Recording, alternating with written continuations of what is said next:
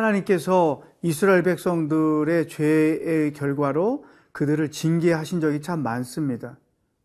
우리 생활 속에서도 때로는 우리의 허물과 죄 때문에 하나님의 징계가 나타날 때가 있죠. 그러나 여기서 우리가 주목할 것이 하나 있는데 그것은 뭐냐면 하나님의 징계 속에는 항상 그분의 사랑이 담겨 있다는 것입니다.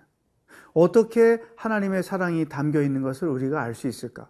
오늘 본문 말씀에서 찾아보도록 하겠습니다.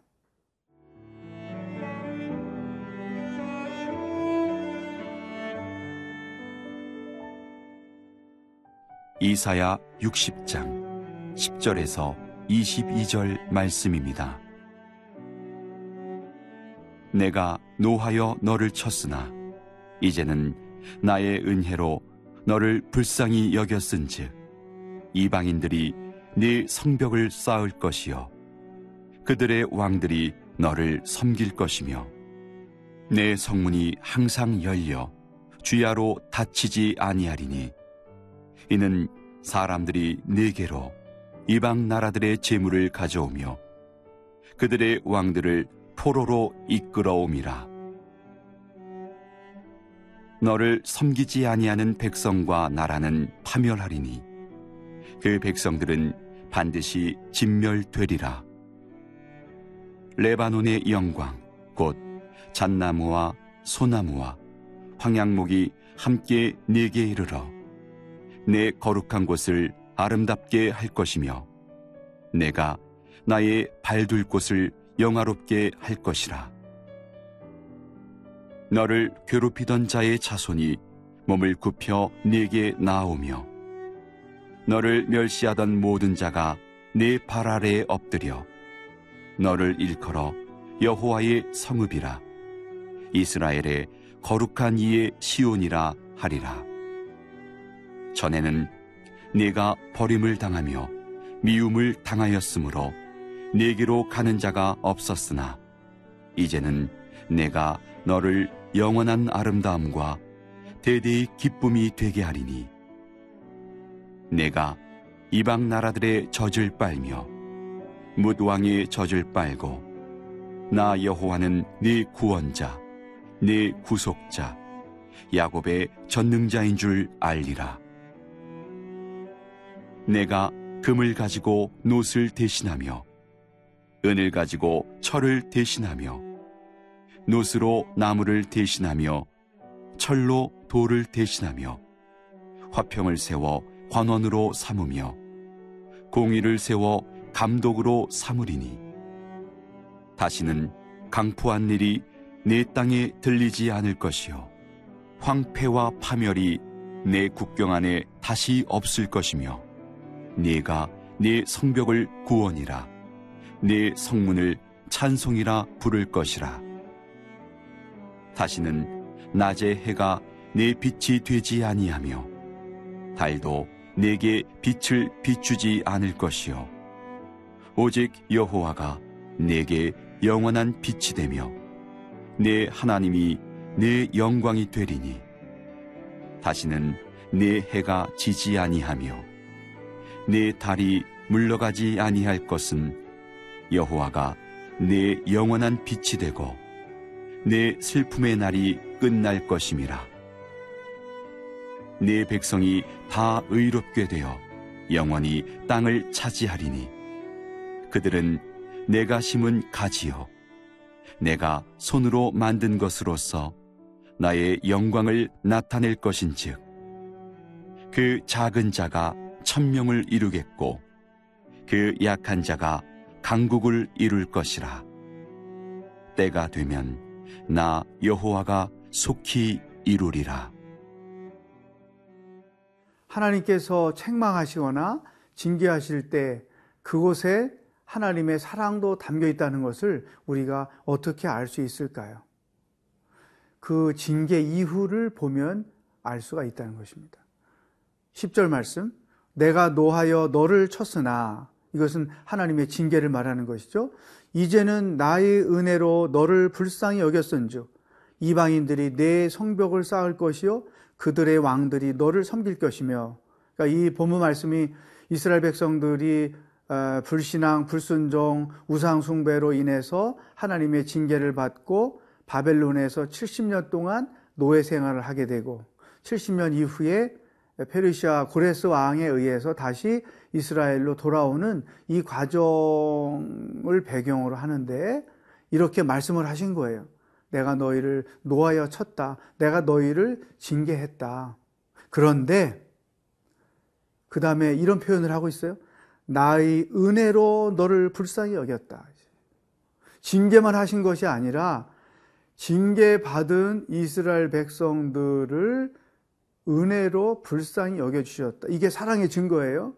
일반적으로 우리가 누군가가 잘못했을 때 그 응징을 하면 그것은 사랑이 담겨 있거나 극률이 여김을 담은 것은 아닙니다. 야단을 치는 것으로 끝나는 거죠. 벌을 주고 어, 끝나는 것이죠. 그러나 하나님의 벌 속에는 항상 이런 사랑이 담겨 있는데 그 표현이 은혜로 너를 불쌍히 여겼다. 하나님의 징계에 사랑이 담겨 있는 첫 번째 이유. 그 징계 속에는 은혜가 담겨 있다는 것이죠. 그러니까 의도 있는 징계를 하신 거예요. 사랑의 징계를 하신 것이죠. 또 불쌍히 여겼다. 우리 부모들이 아기가 잘못할 때 매를 댈 때가 있잖아요. 근데 매를 대지만 마음이 아프잖아요. 어, 왜냐하면 진짜 부모이기 때문에 그리고 사랑이기 때문에 그러니까 하나님도 똑같다는 것이죠. 우리를 징계하지만 그 속에 은혜가 담겨 있고 어, 불쌍히 여기는 긍휼이 담겨 있다. 또 하나님의 징계에 사랑이 담겨 있다는 증거는 11절 이하에 길게 설명이 돼 있어요. 먼저 11절을 보면 내 성문이 항상 열려 주야로 닫히지 아니하리니 이는 사람들이 내게로 이방 나라들의 재물을 가져오며 그들의 왕들을 포로로 이끌어 옴이라 이러면서 쭉 설명하는데 이게 뭐냐면 회복을 주시는 거죠. 징계로만 끝나지 않고 징계 이전보다 더 놀라운 회복을 주시는 거예요. 이게 진짜 사랑이 담겨 있는 것이죠. 우리가 믿음 생활을 할 때 때로는 하나님이 막으시기도 하고 채찍을 내시기도 하고 하나님께서 우리들에게 경고를 하시기도 하고 하지만 그 모든 하나님의 행위 속에는 항상 사랑이 담겨 있다는 것. 이것을 인식하는 것이 정말로 중요하다. 이스라엘 백성을 결코 포기하지 아니하시는 하나님의 그 사랑을 이러한 그분의 마음을 통해서도 우리가 발견할 수 있다는 것이죠. 자, 은혜, 징계 가운데서도 은혜가 있고 불쌍히 여겨 주심이 있고 회복이 담겨 있다. 이것이 하나님의 징계 속에는 그분의 사랑이를 담겨 있다고 하는 것에 아주 중요한 단서가 되는 거예요. 그렇기 때문에 우리가 어, 신앙생활을 하면서 때로는 하나님께로부터 어떤 책망을 받을 때 그것 때문에 지나치게 낙심을 하거나 지나치게 죄책감에 빠지거나 그것 때문에 지나치게 눌려서 살지 말아라. 그 속에 담겨 있는 하나님의 은혜와 하나님의 긍휼하심을 오히려 찾아라. 그러면 진정한 회개도 하고 또 하나님과의 관계도 온전히 회복돼서 실수했지만 허물이 있지만 매도 맞았지만 여전히 하나님의 사랑받는 자녀로 살아갈 수가 있다. 이런 징계 속에 사랑이 담겨 있는 것은 우리 살아계신 하나님 한 분밖에 없어요. 세상에 어떤 신이 사랑을 담고 그런 행위를 하겠어요? 절대 그럴 수 없습니다. 우리가 믿는 하나님이 사랑의 깊이가 이렇게 깊다는 것을 인식하고 믿음 생활을 하루하루 해 가시기를 축복합니다.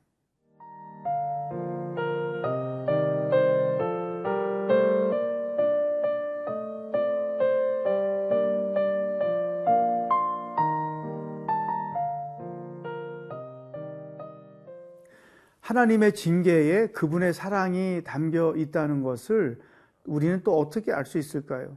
하나님이 상황을 역전시켜 주신다는 거예요. 그러니까 이스라엘 백성들이 바벨론의 포로가 되기 전에 형편없는 존재였잖아요. 그래서 징계를 받았잖아요. 그리고 예루살렘으로 돌아올 때 그들이 상상할 수도 없는 회복을 하나님께서 약속해 주셨어요. 그 말씀이 선지서 곳곳에 기록되어 있고 특히 이사야서에 더 많이 기록된 것을 알 수 있죠.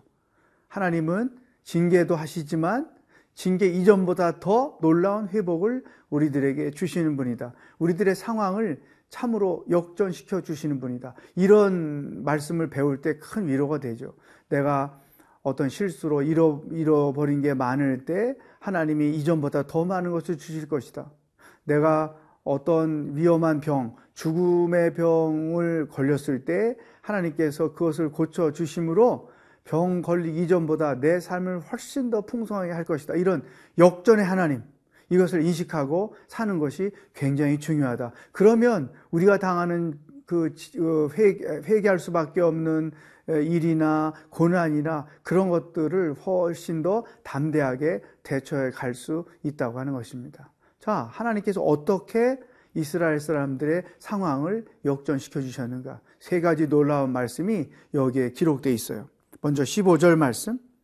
전에는 내가 버림을 당하며 미움을 당하였으므로 내게로 가는 자가 없었으나 이제는 내가 너를 영원한 아름다움과 대대의 기쁨이 되게 하리니 전에는 형편 없었으나 회개하고 내가 너희들에게 회복을 주므로 이제는 영원한 아름다움과 대대의 기쁨이 되게 하겠다.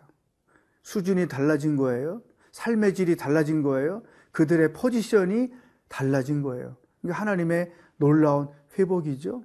두 번째 말씀은 17절, 어, 18절 있지만 18절만 보면 다시는 강포한 일이 내 땅에 들리지 않을 것이요 황폐와 파멸이 내 국경 안에 다시 없을 것이며 내가 내 성벽을 구원이라 내 성문을 찬송이라 부를 것이다. 다시는 이전과 같은 폐허가 없을 것이다. 성벽을 구원이라고 부르고 성문을 찬송이라고 부를 것이다. 이거 뭐냐면 하나님이 견고하게 지켜 주실 것이다라는 것을 약속하는 것이죠. 그러니까 이전에 형편없이 무너져 버렸지만 이제는 너희를 넘어뜨릴 수 있는 그런 어떤 존재도 나타나지 않을 것이다. 이 하나님의 회복이죠. 세 번째 19절 말씀. 다시는 낮의 해가 내 빛이 되지 아니하며 달도 내게 빛을 비추지 않을 것이요. 오직 여호와가 내게 영원한 빛이 되며 내 하나님이 내 영광이 되리니 20절. 다시는 내 해가 지나, 지지 아니하며 내 달이 물러가지 아니할 것은 여호와가 내 영원한 빛이 되고 내 슬픔의 날이 끝날 것임이라. 하나님의 빛 하나님이 빛이 되고 하나님이 영광이 되어 주실 것이다. 그러니까 이전에는 부끄러움이요 수치였는데 이제는 하나님께서 그들을 어, 밝히셔서 우리가 대개 해와 달이 비춰주는 거잖아요, 우주를. 이제는 그런 게 필요 없을 정도로 하나님의 영광이 너를 비출 것이다. 그래서 너를 사용하실 것이다, 이거죠. 우리가 간정을 많이 할 때 보면 그 간정을 통해서 하나님이 사용하시잖아요. 어려움 가운데 예수님 만났고 회개했고 하나님께서 회복을 주셨고 그것을 간증하는 것을 통해서 하나님의 영광이 그 가운데 더 나타나게 하시고 자, 이런 여정을 보면 하나님의 징계 속에는 우리가 상상할 수 없는 그분의 사랑이 담겨 있다는 것을 분명하게 알 수 있죠. 징계도 하시고 회복도 해 주시는 하나님. 그게 바로 우리가 믿는 하나님이죠. 얼마나 좋으신 분입니까? 얼마나 훌륭하신 분입니까? 이 하나님을 우리가 믿고 살고 있다는 게 복 중의 복인 것이죠. 여러분, 하나님의 사랑은 곳곳에 담겨 있습니다. 하루하루 그분의 사랑이 담겨 있는 것을 찾아서 볼 줄 아는 여러분들의 여정이 되기를 주의 이름으로 축복합니다. 기도하겠습니다. 하나님, 우리가 잘못하고 죄를 지어서 징계를 받는데도 그 속에 하나님의 사랑이 담겨 있어서 너무 감사합니다. 이전보다 더 놀라운 회복을 주시는 하나님을 찬양합니다. 하나님의 영광을 나타내며 그분의 당신의 그 놀라운 사랑을 날마다 경험하며 하루하루를 살아가는 삶의 여정이 되게 하여 주시옵소서. 예수님의 이름으로 기도하옵나이다. 아멘.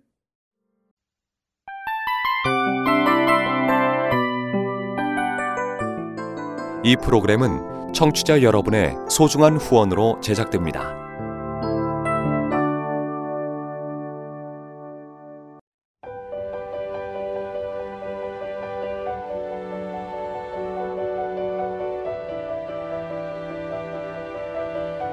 세상에는 수많은 교회들이 있지만 더 깊이 있는 말씀 강해를 찾기 위해 크기로만 교회를 선정하지 않습니다.